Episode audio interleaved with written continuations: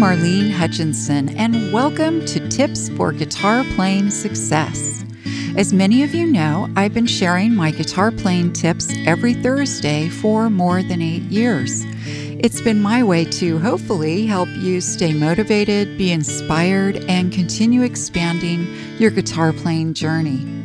If you're interested in more learning resources like my Thursday Tips blog, my DVDs, books, virtual learning, and more, go to my website, marlenesmusic.com.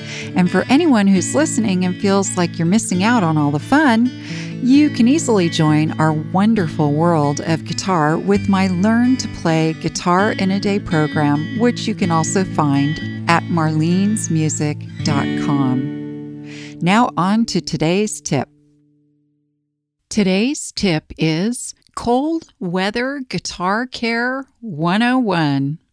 Brr, it's getting chilly, and that means the heater goes on. Though the warmth feels good, the heat dries the air. In fact, you might notice that your skin feels dry and you are perhaps a little thirstier. Your guitar feels this too.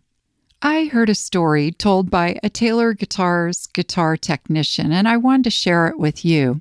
They were repairing a guitar that had been damaged due to excessive water exposure. The guitar owner had worried about low humidity levels and was concerned that the wood might split or crack. So the owner decided to take it into the shower, well, the room where the shower is located and turned on the hot water to create steam, hoping to add moisture to the guitar. Unfortunately, the steam had a disastrous effect. It was simply too much water in the air for the guitar to handle. It caused the guitar to swell, resulting in the binding coming apart and the wood blistered in areas though the owner was on the right track, and by that I mean having concerns about the humidity levels and wanting to add moisture into the air. But steam was not the way to go. It created way too much water in the air, which the guitar absorbed. What would have been a better game plan for this guitar owner was to improve the humidity levels using humidity systems in the guitar case and or a humidifier in the room where it was stored out of its case. I'll talk more about that in just a minute. By the way, this story has a happy ending. That guitar was brought back to life first by slowly dehumidifying it in a drying chamber for about a week and then making the other necessary repairs to bring it back to playability. It's safe to say that the air and environment around your guitar is important to know. In my podcast episode back on July 16th, I talked about temperature and humidity as it relates to a guitar. Back then, it was summer, and those weather conditions could have had an effect on your guitar. I wanted your guitar to be safe then, and I want it to be safe as we head into the colder weather. If you remember in that July 16th episode, I talked about the ideal conditions for a guitar 74 to 76 degrees Fahrenheit and 45 to 55% relative humidity. Always keep those numbers in mind. Fall and winter seasons typically mean colder weather. As I mentioned earlier, that usually means turning on the heat, which dries the air. The heat is literally evaporating the moisture out of the air. A guitar, particularly the wood, feels these dehydrating conditions and will respond accordingly. Over time, you might notice cracks in the wood, seam or binding separation, and more. So, what can be done? The answer is really, really simple. All you have to do is know the temperature and humidity level of your guitar's environment and then make adjustments as necessary. The best way to check temperature and relative humidity is to use a sensor called a hygrometer. It will give you both a temperature reading and a humidity percentage reading. They're fairly inexpensive and so easy to use. It's a small device. It fits basically in the palm of your hand. It's placed in the case or near where the guitar is located. And when it's on, you'll see the temperature and, more importantly, the relative humidity reading. By using a hygrometer, you'll know if you need to take action.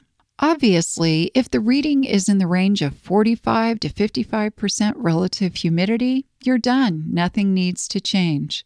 If the reading is less than those numbers, like say 30% relative humidity, you'll need to increase the humidity level. There are a couple of ways to do that. You can use an in guitar case humidity system if you're storing your guitar in its case. And for a guitar that's in a room on a stand, you can use a freestanding room humidifier to maintain the correct levels patron program break, and reminder if you'd like to become a patron and support the continuation of this podcast, please go to my website, marlenesmusic.com. In the navigation bar, click on the word podcast and scroll down to Become a Patron. Click that and choose your level. You'll receive some cool thank you gifts and the warm, fuzzy feeling knowing you're helping.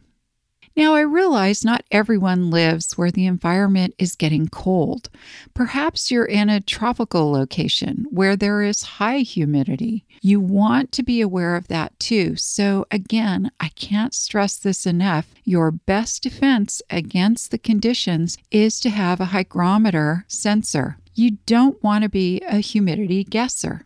Higher than ideal humidity, like you might find in a tropical location, will cause the wood to swell, which creates problems as well, just like in the shower story.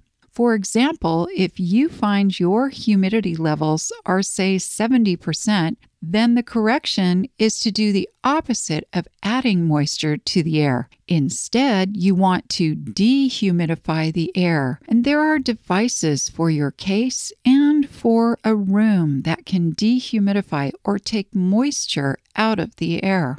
Knowledge is everything, and for us guitarists, humidity knowledge is the key. Okay, I know I've probably said the word humidity about 25 times in this podcast, but in case I haven't stressed it enough, know the humidity levels where your guitar makes its home. It will save you and your guitar from having to experience unnecessary repairs. I hope this episode's tip has helped you to continue expanding your guitar skills and knowledge. If you'd like to learn more, check out the many learning resources available at my website, marlenesmusic.com. Thank you for joining today's podcast, and as I like to say, play on.